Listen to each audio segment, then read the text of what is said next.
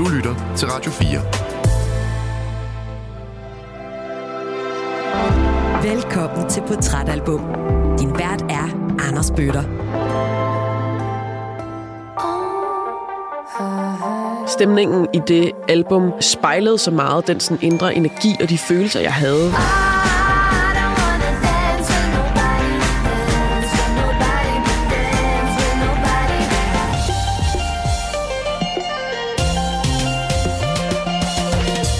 Jeg kan huske at lægge på min efterskoleværelse i køjesengen og stige op i trallamellerne, høre den her sang og have det sådan her, fuck, livet er jo så stort.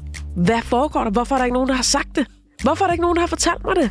Hvor skal jeg starte? Hvad fanden er det, der foregår? Altså den der sådan ild og fuldstændig følelse af farveeksplosion og har lyst til at drikke og ryge og kysse og knalde med alting på samme tid. Og bare sådan rive alt op fra roden og opleve alting og danse og synge og høre alt, og den der sådan meget, meget, meget stærke følelsessult, oplevelsessult, punkede, fuck det, lad os gøre alting og aldrig kigge os tilbage energi. Det er så meget den der sang for mig.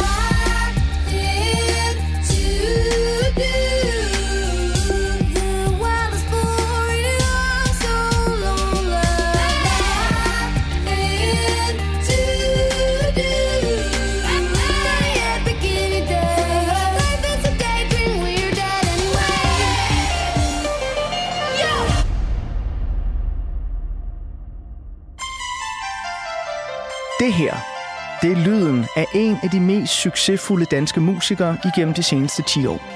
Karen Marie Ørsted, bedre kendt som Mø, strøg i midten af 10'erne til tops på alverdens hitlister. Og det store internationale gennembrud, som senere gjorde, at Mø blev en af verdens mest afspillede kunstnere, ja, det begyndte med det her nummer. Glass.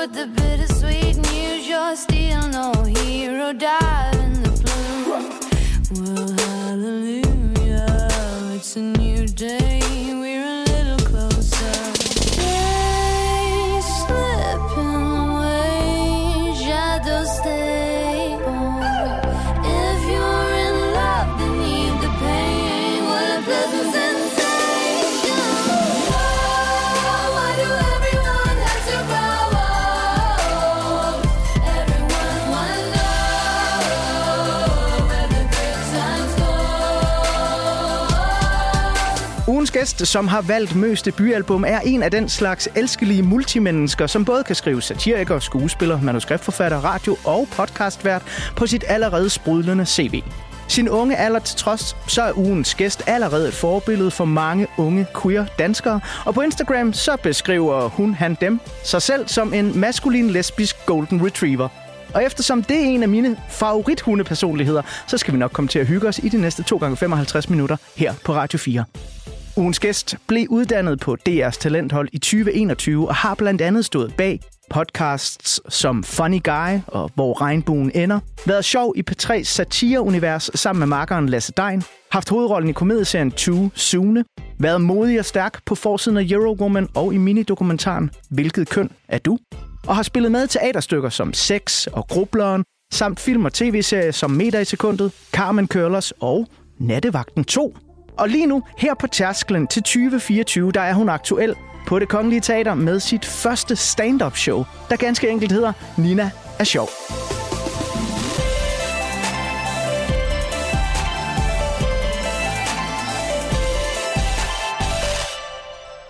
Nina Rask, hjertelig velkommen til Portrætalbum. tak, mange tak. Af alle hunderaser, du kan vælge at beskrive dig selv med, øh, hvorfor er det så lige en Golden Retriever, der øh, præger din egen beskrivelse af dig selv på din Instagram-konto? Det er, øh, det er fordi, at det er, det er lidt sådan en, øh, en joke for TikTok. TikTok, jeg er jo øh, ung, så der bruger jeg meget af min tid. Ja. Øh, men øh, det er sådan en, det, det, det er øh, en, en joke derfra, som er sådan, at der er i, hvad siger man, der, du ved, i queer-miljøet, så øh, deler man nogle gange folk op i sådan mask, eller butch, eller fem, eller ah. lipstick lesbian, eller du ved, de her kategorier på en eller anden måde, ud fra hvilke udtryk man har.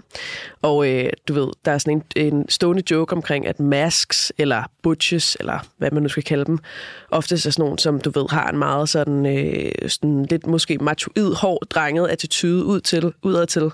Øh, men så bag lukkede døre sammen med deres kærester, så er de bare nogle små øh, golden retrievers, som gerne vil øh, puttes og være lille ske og klappes på hovedet. øh, og det er sådan et ordspil på det, for det, det identificerer jeg mig måske lidt med. Eller det er måske en, en udgave af mig selv fra, et, et, fra lidt tidligere i mit liv. Ja. Men øh, det resonerer stadig med en del af mig. Altså, hvis jeg ikke bedre, så havde jeg troet, at du beskrev mig lige der. Ja, Men, så er du også en golden retriever ja, altså, det, det er jeg på en eller anden måde. Ja. Øhm, prøv at høre, Nina, der er fart på i øh, de her år, og du er med i nogle super fede ting. Nu øh, lavede jeg bare lige en lille opsummering af det, og der kan jo komme mange flere ting til, når det her det bliver sendt lige i begyndelsen af december. Kan du overskue det hele? Er der ro på, eller spurgte du sådan lige lovlig meget hen mod 2024? Øhm, Ja, jeg spurgte nok lidt. Altså, jeg har spurgt helt klart mere, end jeg gør lige nu. Øh, jeg tror, jeg havde et meget, meget, meget travlt øh, forår, hvor at jeg lavede Ekoprisen og optog forskellige tv-serieting øh, meget oven i hinanden. Og øh, det var et vildt, vildt, vildt sjov periode, og total fart på og rock and roll og havde totalt rockstjerneagtigt. Men var også virkelig hårdt at lave så mange forskellige ting oven i hinanden. Øh, så et, resten af året havde jeg det lidt sådan, okay, nu skal jeg lidt lave én ting ad gangen. Øhm, og lavede grubleren så her tidligere på året, og øh, ja, laver ligesom nu øh, Nina er sjov, og har ligesom nogenlunde lykkedes med at holde det til det. Øhm, så det er meget dejligt. Du har valgt øh, Møs fuldlængde debutalbum No More Mythologies to Follow, som det album, der skal være med til at tegne portræt af dig som øh, menneske og skuespiller, vært, satiriker. Og lige om lidt så vil jeg bladre op på den første side af portrætalbummet, hvor der er et billede af dig i 2014. Det er det år, hvor albumet udkommer, og det er det år, hvor du sådan forelsker dig i det her album for første gang. Inden da, så skal vi høre resten af første singlen Glass, men jeg bliver lige nødt til at vide, øh, Mø her i 2023, er hun stadig en, en musiker, der betyder noget særligt for dig, og, og hvad er det, hendes musik til stadighed gør ved dig? Øh, ja, jeg vil helt klart sige, at hun stadig er en musiker, der betyder mega meget for mig. Altså, øh, jeg tror da også, at sidste år på den der, øh, hvad hedder det, Wrapped Spotify, der var hun da også min nummer et mest lyttede kunstner stadig. Det var faktisk selv lidt overrasket over, hvor jeg var sådan, gud, I have not changed. Men øh, ej, jeg, jeg lytter stadig rigtig meget til hende. Ikke så, altså, jeg har ikke det samme sådan lidt sådan religiøse forhold til hendes senere album, som jeg har til hendes første, øh, men har lyttet rigtig, rigtig meget øh, til dem. Synes blandt andet, hendes seneste album er fuldstændig genialt også. Øhm, og øh, har, hun er sådan en kunstner, som jeg nyder rigtig meget at høre sammen med andre, når jeg er ude og feste, og som jeg også rigtig godt kan lide at høre øh, derhjemme og sætte på højtaleren og høre, når jeg cykler. Øh, hun, er sådan, hun kan ligesom ramme ind i alle tidspunkter. På hun er med overalt. Ja, vi øh, bladrer som sagt op på den første side af portrætalbummet lige om lidt, og så glæder jeg mig til at høre meget mere om uh, den religion, du fandt i uh, 2014. Ja. Men uh, inden vi kommer så langt, så er lige her resten af nummeret. Glas.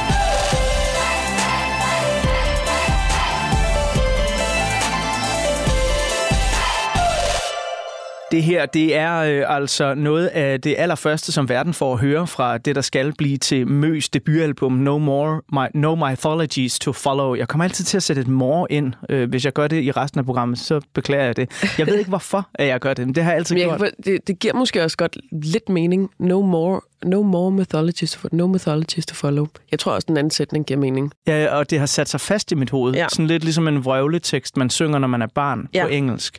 Det kan man aldrig rette igen, Nej. når man bliver voksen. Og det er det samme med det her. Den hedder No Mythologies to Follow.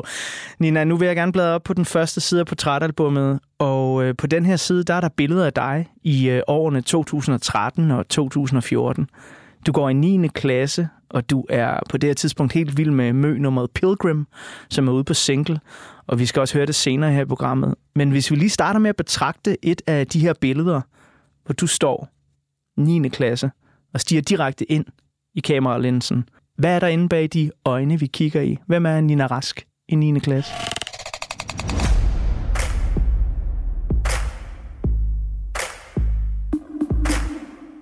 Øh, jeg tror, at jeg er et, en person, som er øh, meget, meget, meget, meget, øh, kl- meget, meget klar til at afslutte øh, den del af mit liv, som har heddet øh, Østerbro og folkeskole og, og have været og gået på det samme institutionskompleks i 15 år. Øh, og er meget, meget, meget, meget har, er fuldstændig fyldt op af livsløst og energi og gå på med, og har meget den her sådan lidt sådan anarkistiske, punkede, smadre energi, med at jeg ligesom bare gerne sådan, øh, vil ud og øh, grænsesøge mig selv helt vildt, og bygge nogle ting op og ødelægge nogle ting, og have det sådan, øh, har sådan en, vil gerne sætte ild til ting, og sådan er meget, meget, meget øh, følelsessulten. Øh, og jeg ved ikke, om, det var dog et smukt ord. Ja, nej, mange tak. Wow. Det har jeg aldrig hørt før. Nej, nej, jeg tror sådan, altså, jeg ved ikke, om jeg har været utrolig understimuleret, eller om det bare har været meget det samme, men jeg husker den der sådan, meget sådan brændende følelse af at sådan være så, være så klar på at, at mærke mange, rigtig mange ting på godt og ondt, eller have det meget sådan der, jeg er klar nu, er- jeg er klar på alt, bare giv mig. Altså sådan, Så det er ikke én følelse, du øh, higer efter eller jager. Altså, du ved, nogle gange i teenageårene, så søger man efter sådan den store kærlighed, eller man søger ind i kunstens kreative kompromilløshed, hvad fanden det nu kan være. Mm. Altså, det, det er bare et samsurium af det hele. Ja, jeg tror, det var sådan... Jeg søgte meget... Jeg søgte i hvert fald meget, meget intensitet. Øh, var meget klar til intensitet og øh, eksplosivitet på en eller anden måde. Altså sådan... Var, var, det var som om, jeg var sådan en lille kugle af meget, meget, meget øh, sammentømret energi, som bare sådan, du ved, sådan, ligesom sådan en stjerne lige inden den eksploderer på en eller anden måde. Det var mig sådan lige der 9. klasse, lige inden jeg sådan Ja. rigtig tog hul på det nye liv på en eller anden måde. All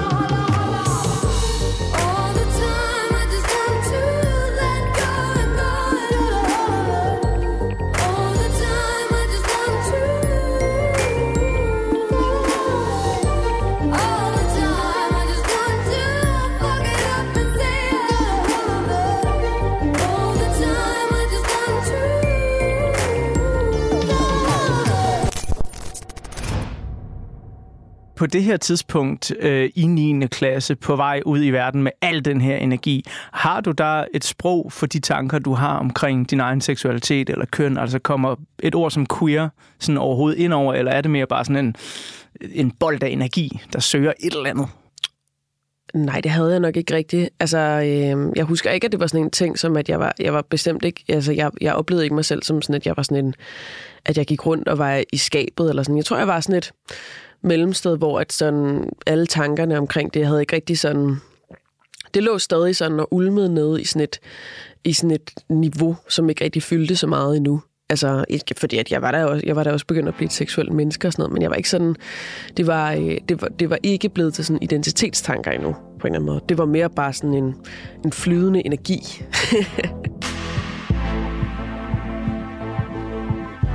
Et af de steder, hvor man jo kan finde sin, øh, eller en af sine mange identiteter i den tid, det er i musikken. Øh, det skete i hvert fald for mig i de her sådan, år, altså ikke 2014, men dengang for lang tid siden, da jeg gik i 8. og 9. klasse. Og øh, derfor så vil jeg gerne bladre op på den næste side af portrætalbummet, hvor der så er et billede af dig, hvor du hører albummet No Mythology is to Follow for første gang. Du er som sagt allerede vild med Pilgrim singlen. Du kender godt øh, Mø og hendes musik. Men da du hører det her album på første gang, hvis vi lige skal tage billedet frem, har du sådan minder om, hvad det er for noget musik, der rammer dig, når nu alle sangene ligger på det her. Hvordan føles Mø der i 9. klasse? Jeg husker ligesom at høre de der første singler, som er Pilgrim og Maiden og sådan noget. Og også rigtig meget Don't Wanna Dance.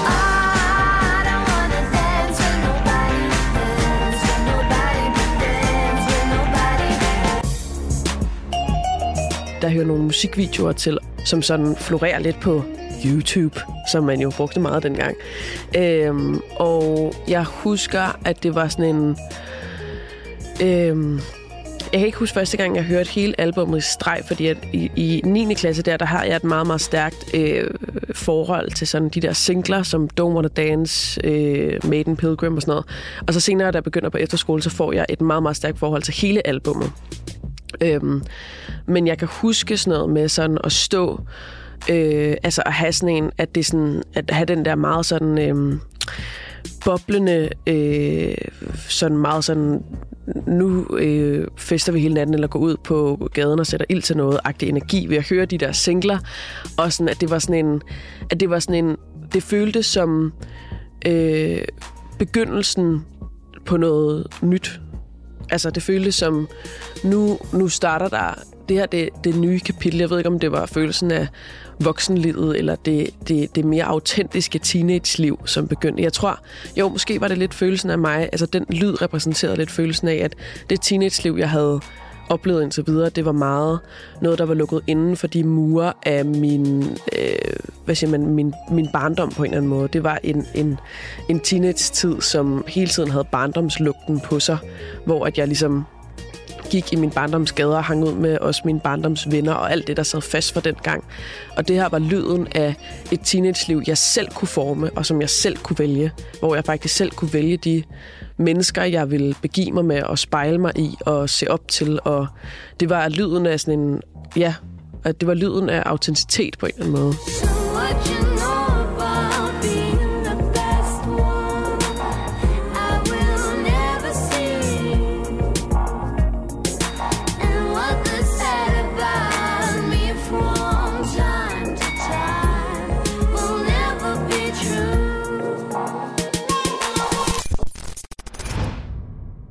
Når vi nu øh, er ved den der barndom, som du nævner, og det er jo i øvrigt også en, en, en virkelig god måde at beskrive det på, fordi sandheden er jo, at, at langt de fleste af ens første teenageår hænger jo netop fast i barndommen. Mm. Og den definition, man nu har fået, den kasse, man har fået eksempelvis ja. i sin klasse i skolen, eller derhjemme hos mor og far. Men hvis vi lige bladrer lidt tilbage på trætalbummet, og øh, finder et billede af, af dit barndomshjem, altså hvad kommer du af, også sådan rent musikalsk, altså hvad bliver der spillet i barndomshjemmet, og inden du møder Mø, altså hvad, hvad er du for øh, en lille person, der triller rundt på Østerbro i København der?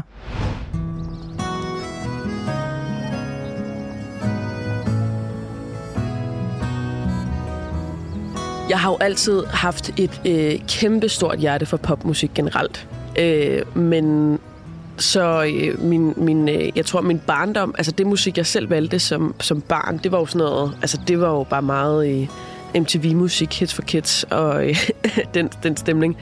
Øh, som barn havde jeg et kæmpe forhold til øh, Alberte Vending. Læg dig ned, mit månebarn. Du griner med om natten, når du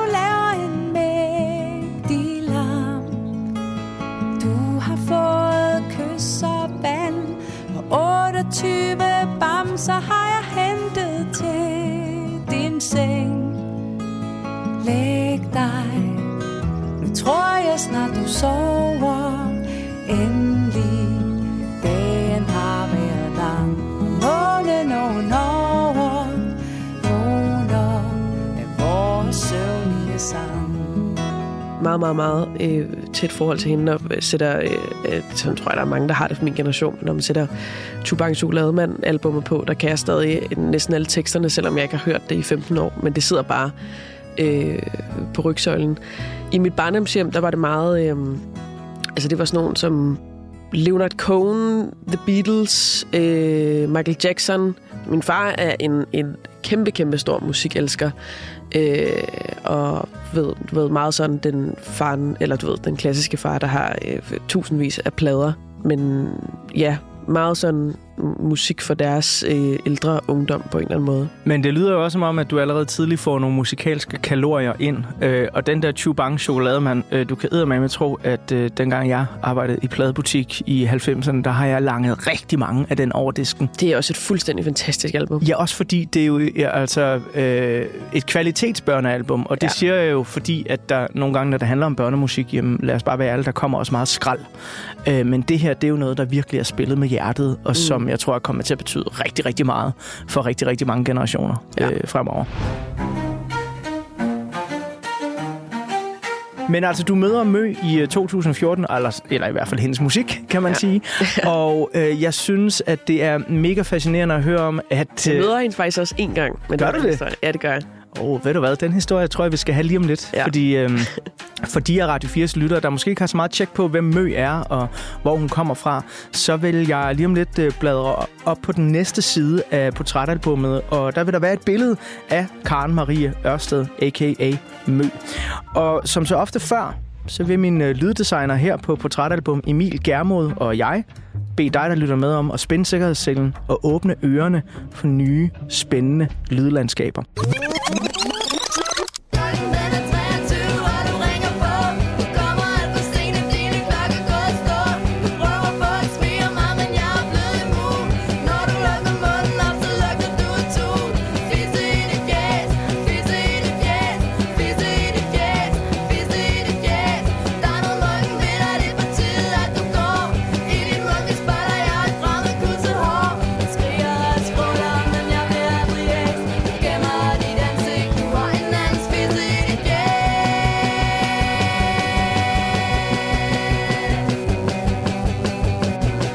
Tilbage i 2007 brød gruppen Mor igennem undergrundens lydbølger. Nummeret Fisse i dit fjæs blev vrænget ud med stor feminin styrke af duoen Josefine Strukman og Karen Marie Ørsted. Frem til 2012 pumpede Mor punkrock inspireret af idoler fra bands som Black Flag og Sonic Youth ud til hele Danmarks ungdom. Med numre som Kampen fortsætter, Skrid ud af mit lorteliv og Gider ikke mere, blev mor et tidligt eksempel på den kompromilløse tilgang til DIY, eller jeg gør det fandme fucking selv, musik, som senere skulle præge mange af de valg, Karen traf i sin karriere som mø.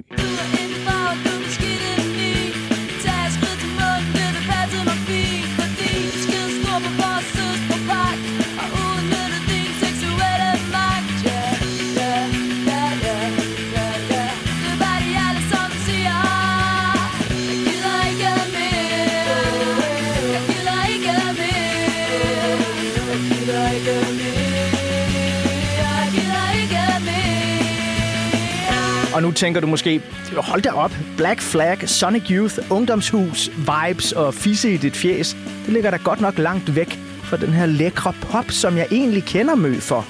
Jo, det er da også rigtigt nok.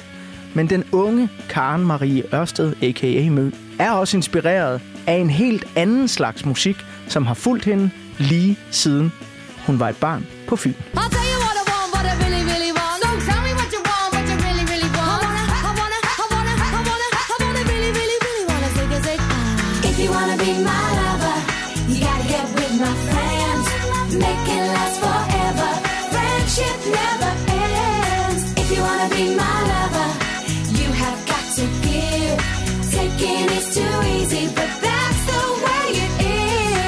Men den unge Karen Marie Ørsted, a.k.a. Mø, er også inspireret af en helt anden slags musik, som har fulgt hende lige fra hendes fynske barndom af.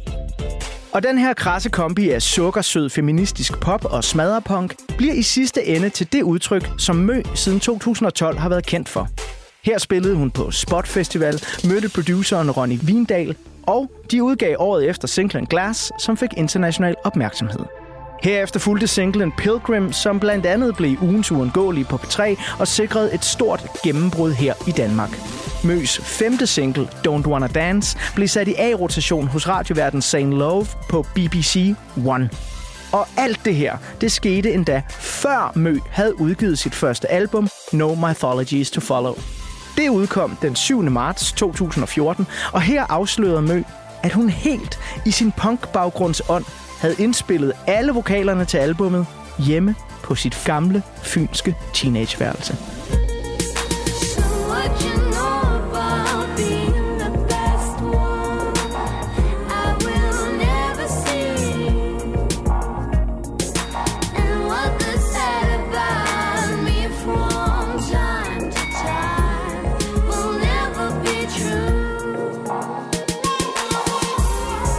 Som jeg hører No Mythologies to Follow, så er det et meget personligt album, der handler om at være ung, uerfaren og totalt rundtosset over den verden, man lever i. Sangene udtrykker Karen Maries egen søgen efter et fast ståsted i et evigt foranderligt liv, samtidig med, at både musik og lyrik er fyldt med inspirerende råstyrke, som en hel generation kan spejle sig i. Albummet modtog et hav af priser, men må ikke det var P3-prisen, som betød noget helt særligt for Mø. Den blev nemlig overragt af Melanie C. fra Spice Girls. The winner of the P3 Guild 2014 has so much girl power, she definitely could have been a Spice Girl. This is so insane. I can't even. I mean. Det er fucked, altså. Tak. Det er sådan... Ja, tusind tak. Thank you so much. This is fucked up.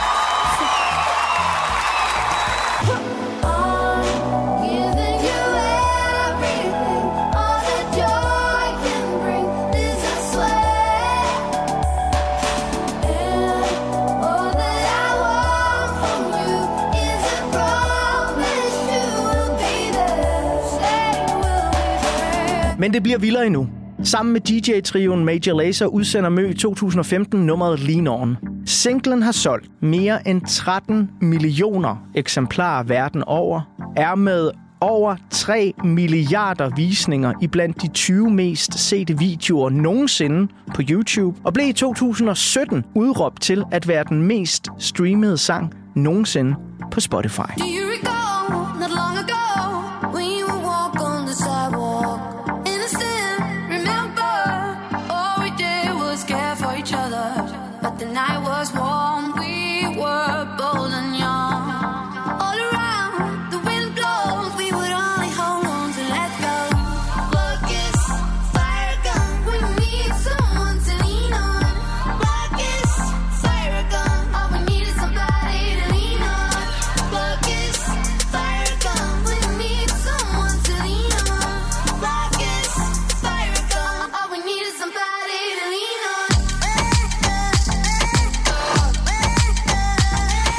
Fra 2015 og frem har det virket som om, at Mø har været fuldstændig ustoppelig. 2016-singlen Final Song blev et verdensomspændende hit og ramte til sidst 15. pladsen på den britiske single-hitliste. Cold Water, hvor Mø arbejder sammen med Major Lazer og Justin Bieber, strøg ind på anden pladsen på den amerikanske hitliste Billboard Hot 100. Og det er kun sket for to andre danske kunstnere før. Jørgen Ingmans Apache og Lucas Grahams Seven Years. Og som om det ikke var nok, så lå Lucas Graham og Mø også og konkurrerede om førstepladsen på den britiske single-hitliste i 2016. Og det er den første gang nogensinde, at to danske musikere har ligget nummer et i Storbritannien inden for det samme år. Come on, come on,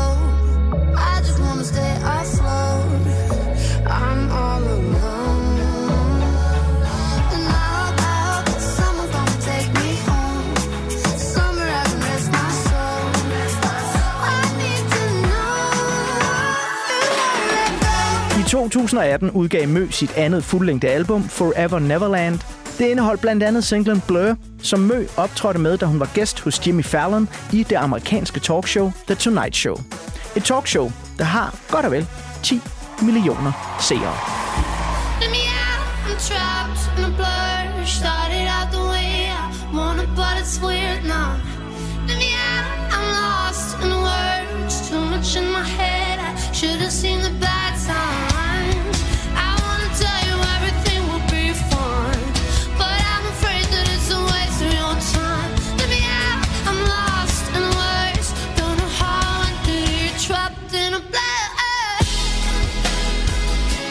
For lige godt og vel to år siden udgav Mø sit tredje studiealbum, Motordrome. Og udover at albummet holder Møs vanlige høje standard for musik, der er skrevet direkte fra hjertet, samtidig med, at der både er lidt til hofterne og noget til hjernen, så er lyden af Motordrome, som jeg hører den, en perfekt popfusion mellem Møs skramlede punkfortid, hendes pop samtid og hendes mulige elektro-rock fremtid.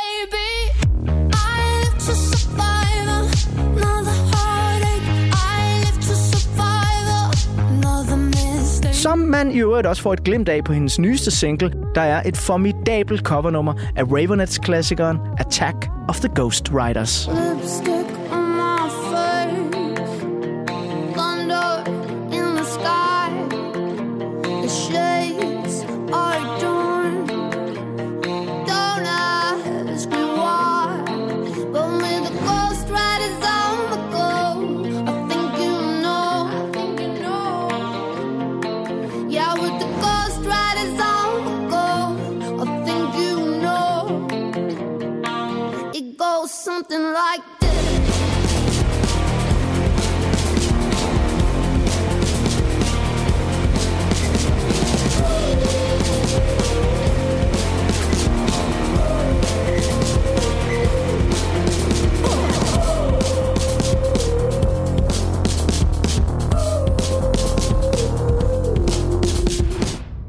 Det var en lille overflyvning af, hvem øh, Karen Marie Ørsted, a.k.a. Mø, er. Øh, En øh, kunstner, som jeg kan fornemme, at vi her i radiostudiet, Nina Bæk to, holder rigtig, rigtig meget af. Ja, det er dejligt. Ja, Dejligt at mærke. Ja, og det er også, jeg synes også, det er super godt at, at høre, at du stadig følger med. Selvfølgelig, det er klart, det der første indtryk, man får.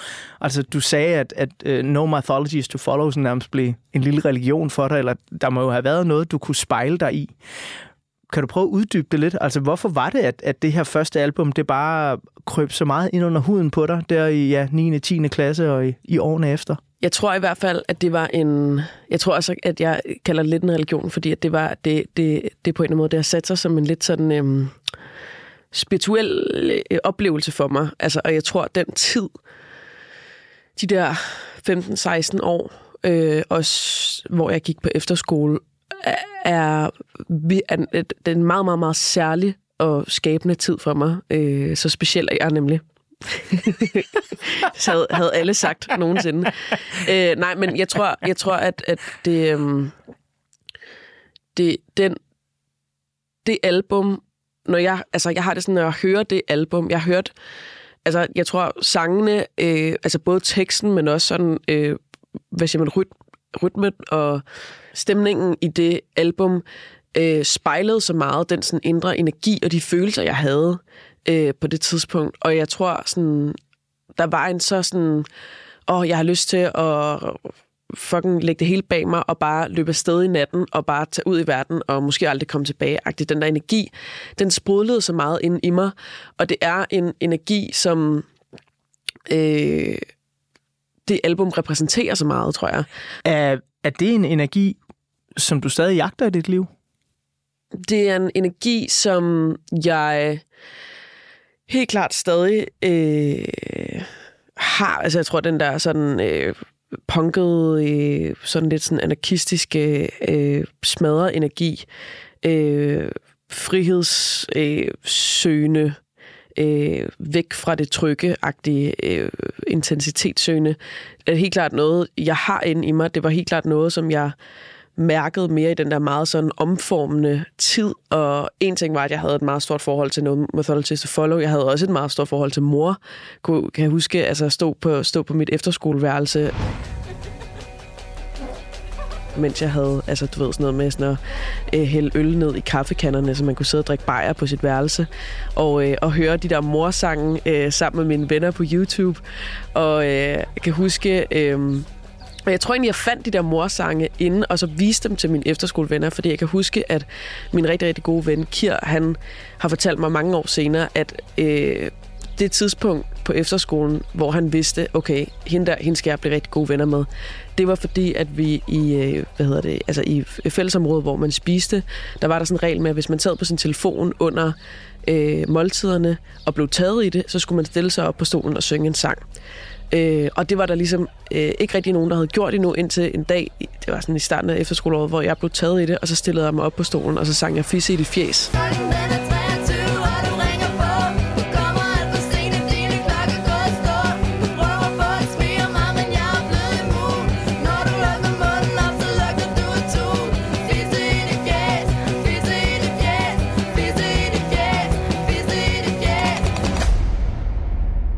Har min ven fortalt mig mange år senere, at han bare havde det sådan her, okay, hende der, hende skal, det der, det er fucking grineren. Hende der skal jeg blive venner med. Det havde jeg kraftet mig også tænkt. Ja, jeg kan ikke selv, jeg, jeg kan ikke selv huske det, men jeg forstår godt, hvorfor jeg gjorde det, fordi det er en banger sang.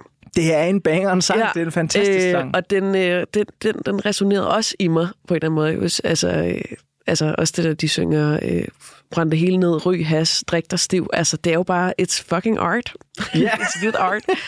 øhm, jeg havde en meget, meget øh, romantisk idé om ungdommen og livet dengang, og der skete en hel masse ting, og jeg var på den der lidt sådan, også sådan punket efterskole, og havde det sådan der, fuck mand, jeg skal jo ikke have en uddannelse, jeg skal jo ikke gymnasiet, jeg skal jo bare, jeg skal jo bare ud og rejse og tomle rundt i verden, og øh, var, var også forelsket for første gang, og havde det sådan totalt sådan ulykkelig kærlighedsagtigt, og var fuldstændig fyldt op til randen af alle de her meget sådan intense, længselsfulde følelser. Det var meget, meget en stærk følelse af længsel hele tiden, og det er egentlig også det, jeg tror, der spejler Møs album helt vildt meget, fordi at det kan godt være en del af det måske er sådan et søgen efter et ståsted, men for mig ser det lige så meget en hyldest til kaoset på en eller anden måde, og en hyldest til at læne sig ind i det der kaos, som man også søger på en eller anden måde, og kaste sig ud i det med hovedet først, og bare sådan være sådan, jamen jeg vil leve i kaos, jeg vil leve på øh, vejen, og jeg vil leve i det uvisse altid, øh, væk fra alt det, som er sådan fasttømret på en eller anden måde.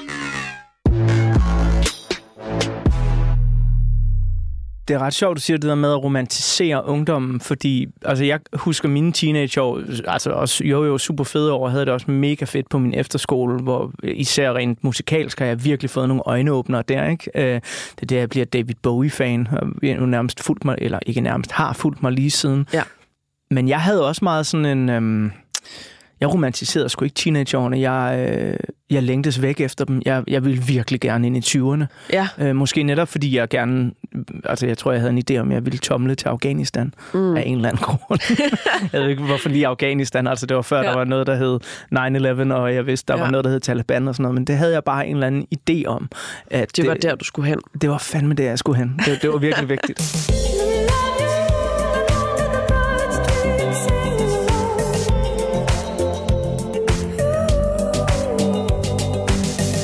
Der er jo sket noget i sommeren der 2014, som også betød meget for dig, fordi der spiller Mø på Roskilde Festival. Ja.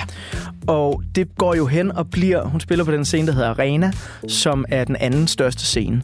Og det er på det her tidspunkt i Møs karriere, hvor hun har jo fået et internationalt gennembrud, hun har fået et dansk gennembrud. Men jeg kan huske, at jeg stadigvæk dengang gik, på det tidspunkt var jeg radiovært på P6 Beat, og var sådan lidt nysgerrig på, at den her anden største scene, er den for stor til hende, eller hvordan er det? Og jeg husker bare at gå derned. Jeg tror faktisk, vi sendte live, mig og Augusta Glan Abrahamsen.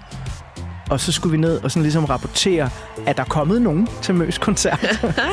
og det var der. Ja. Altså, der var pakket. Ja.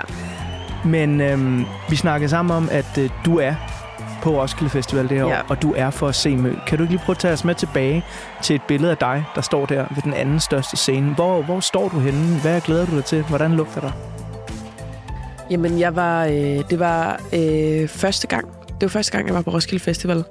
Øh, det var sommeren mellem 9. klasse og at jeg skulle starte på efterskole. Og jeg kan huske, at jeg var der med min, øh, jeg var der med mine øh, venner fra min folkeskole. Og så var jeg der også med en masse venner, jeg havde fået fra sådan et teaterfællesskab, jeg havde gået på på Vesterbro, som lidt var sådan min nye vennegruppe på en eller anden måde.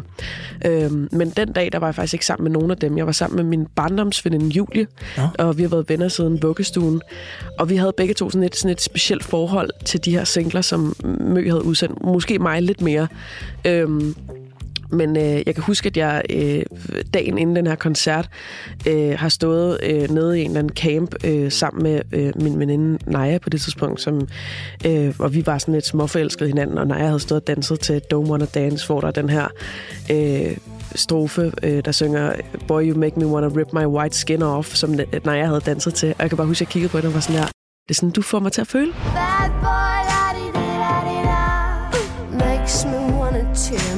wide white skin apart. Og så dagen efter, så, øh, så skal Mø jo spille på arena, og, øh, og, øh, og jeg kan huske, at jeg har sådan, det her sådan, øh, lidt sådan lange, øh, underligt øh, tørklæde øh, på, som jeg sådan har bundet rundt om øh, øh, kroppen som sådan en kjole, og jeg har det her meget, meget, meget sådan lange røde hår. Og, og mig og Julie, vi øh, øh, staver ned der til arena, og, der, og vi går derned ret tidligt, fordi vi var nemlig nogle af dem, vi var lidt øh, foran. Vi havde tænkt sådan, at der kommer til at være fucking mange mennesker. Så jeg kan huske, at vi køber øh, seks shotsrør og en papvidvin, og så stiller vi os ellers i kø. Øh, Ej, det er så teenage Roskilde, det der. Det kan fuldstændig. Jeg var sådan der... Jeg ved ikke, hvad vi havde til. Vi var bare sådan... Woohoo! Og øh, så, øh, så stiller vi os i kø, og vi kommer faktisk ind og står rimelig sådan midt inde i teltet. Altså i hvert fald i første pit. Sådan forholdsvis altså tæt på scenen, helt midt i. Og det var så fedt. Øh, der var sådan en fed stemning derinde, og der var bare så mange sådan unge kvinder. Og jeg kan huske, vi, øh, alle øh, de der unge kvinder, der stod omkring os, som måske var lige de der øh, 5-10 år ældre end os, de var alle sammen sådan her, flet den op for Mø, vi skal flette den op for Mø, og alle pigerne stod der og flettede deres hår op i den der høje flætning, som Mø havde det i. Og vi var sådan der, vi fletter den op for Mø, og så stod vi sådan og fik flettet vores hår af sådan nogle fremmede piger. Øh, og der var var sådan et cute fællesskab omkring det der, og så stod alle med de der høje flætninger, og så kom hun på scenen, og så smadrede hun jo bare den scene fuldstændig. Altså, Fuldstændig. Det var, og crowdsurfede, og jeg fik lige snittet hende med hånden, og det var bare, det var en rigtig, det var en rigtig rock and roll øh, første, en af de første Roskilde koncertoplevelser. Roskilde! I drømmer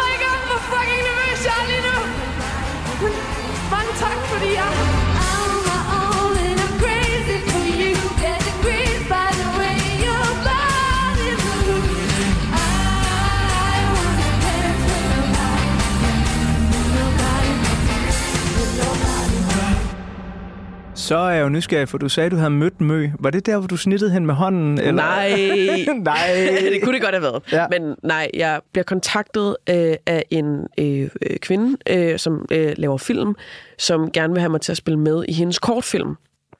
Øhm, og jeg er jo super fan af Mø på det tidspunkt, det er jeg stadig, men på det tidspunkt også øh, som en ny ting. Øhm, og hun skriver, at Mø skal lave musik til kortfilmen. Og der var jeg sådan, what? Og det viser sig, at hende her, hun er barndomsveninder med Mø. Og den her kortfilm, den er faktisk lidt sådan en historie over øh, hende og Karens ungdom på en eller anden måde. Øh, så jeg spiller hende, altså instruktøren, og så hende, jeg spiller sammen med, spiller lidt Mø på en eller anden måde. Og Mø skriver musik til kortfilmen. Og der får jeg jo lov til at møde Mø til øh, premieren på den her kortfilm et år efter. Og vi optager blandt andet kortfilmen i Møs barndomshjem, hvor hun jo, fordi at jeg er den fan, jeg er, ved, at jeg, hun har optaget alle vokalerne til No Mythology to Follow, og det var meget, meget vildt.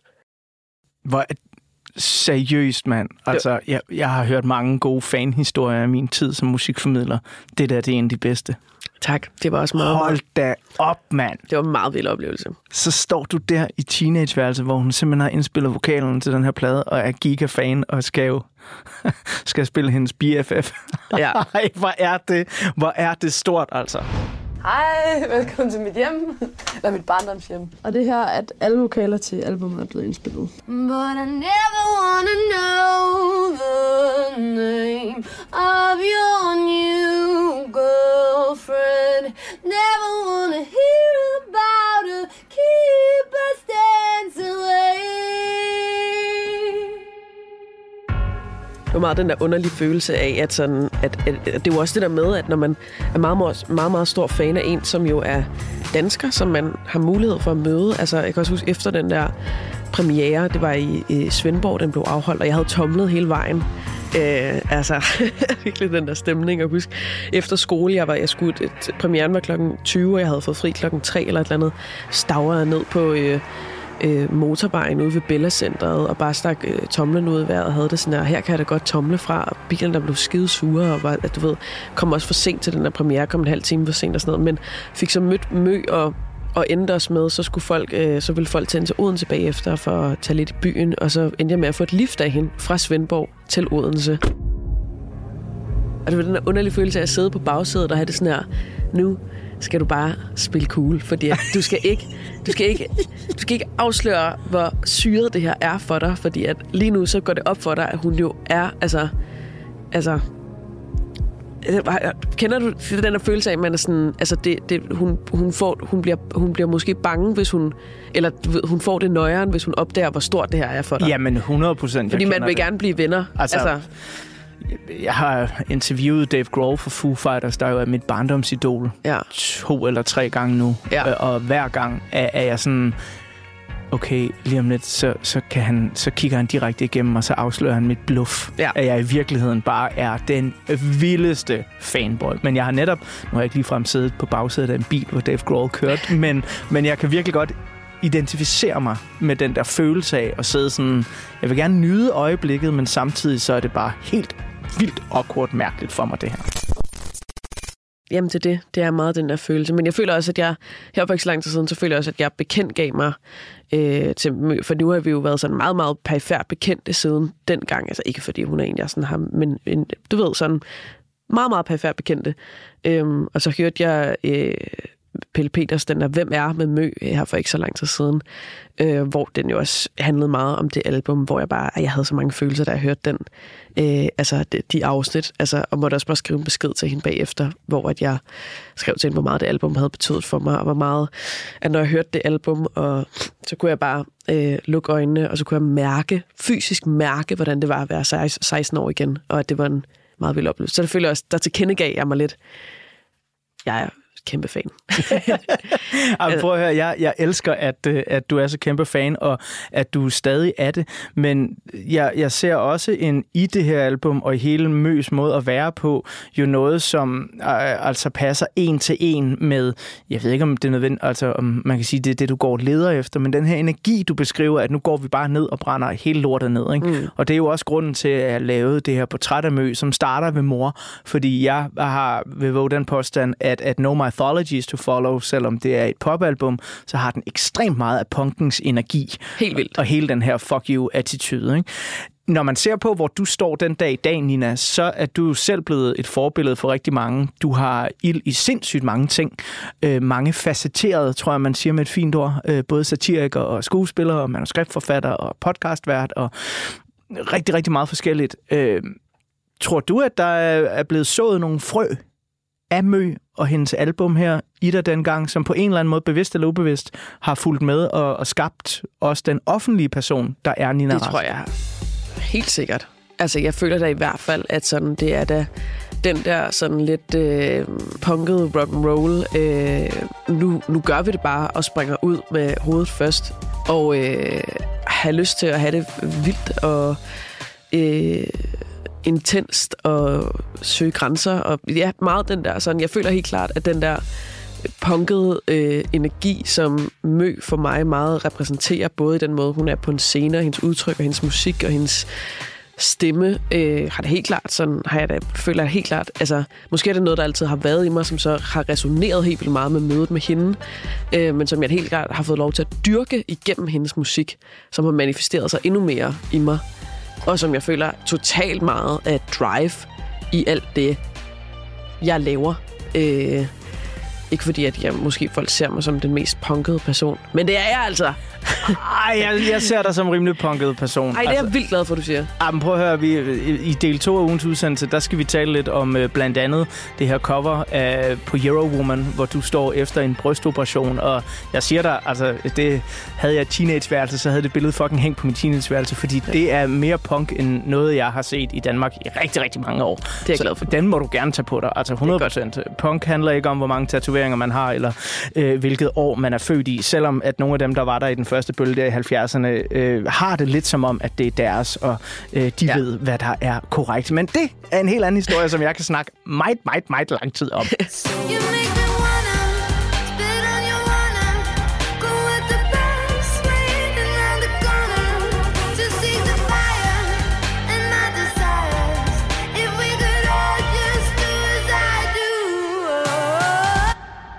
Vi skal have rundet del 1 af med et nummer, og det er et nummer, som øhm, du sådan nævnte til mig i telefonen sådan lidt henkastet, og jeg elsker, når folk nævner numre henkastet, fordi nogle gange så tænker man ikke over, hvad er vigtige numre for mig, så kommer det bare fra ryggraden. Og du sagde Dummy Head, Ja. og Dummy Head er jo sådan et af de numre, der, øh, hvis du købte CD'en eller vinylen, så var det ikke på der, men det var på øh, den digitale, jeg ved ikke om det hedder en deluxe-udgave, eller whatever det gør. Men for mig er det lige så meget en del af det i godsøjne rigtige album. Hvorfor er Dummy Head et fedt nummer? Dummy Head er måske det nummer på hele albummet, der for mig repræsenterer mest den der... Øh, jeg har lyst til at pakke en taske med det mest basale og stikke af fra mit efterskoleværelse og tomle ud i verden og øh, brænde alt ned. Altså sådan, det er, den sang repræsenterer så meget den energi. Og jeg kan huske at lægge på mit efterskoleværelse i køjesengen og stige op i trællamellerne, høre den her sang og have det sådan her, fuck, livet er jo, livet er jo så stort. Hvad foregår der? Hvorfor er der ikke nogen, der har sagt det? Hvorfor er der ikke nogen, der har fortalt mig det? Jeg kan, altså sådan, hvor, hvor skal jeg starte? Hvor, hvad, altså sådan, hvad fanden er det, der foregår? Og den der sådan, vild, altså den der sådan ild og fuldstændig farve, følelse af farveeksplosion, og har lyst til at drikke og ryge og kysse og knalde med alting på samme tid. Og bare sådan rive alt op fra roden og opleve alting og danse og synge og høre alt. Og altså, du ved, bare sådan en... Ja, den der sådan meget, meget, meget stærke følelsessult, øh, oplevelsessult, punkede, fuck det, lad os gøre alting og aldrig kigge os tilbage energi. Det er så meget den der sang for mig.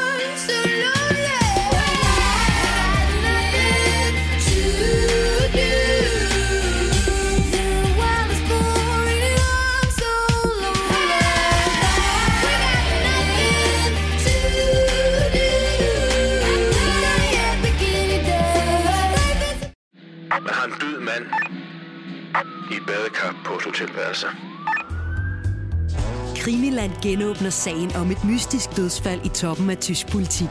Der er ikke nogen som helst sådan umiddelbare synlige indikationer i retning af, om han er blevet myrdet, eller om han er begået selvmord. Genstand for genstand gennemgår Christoffer Lind og Anders Oris hotelværelset for spor. Livet er påklædt.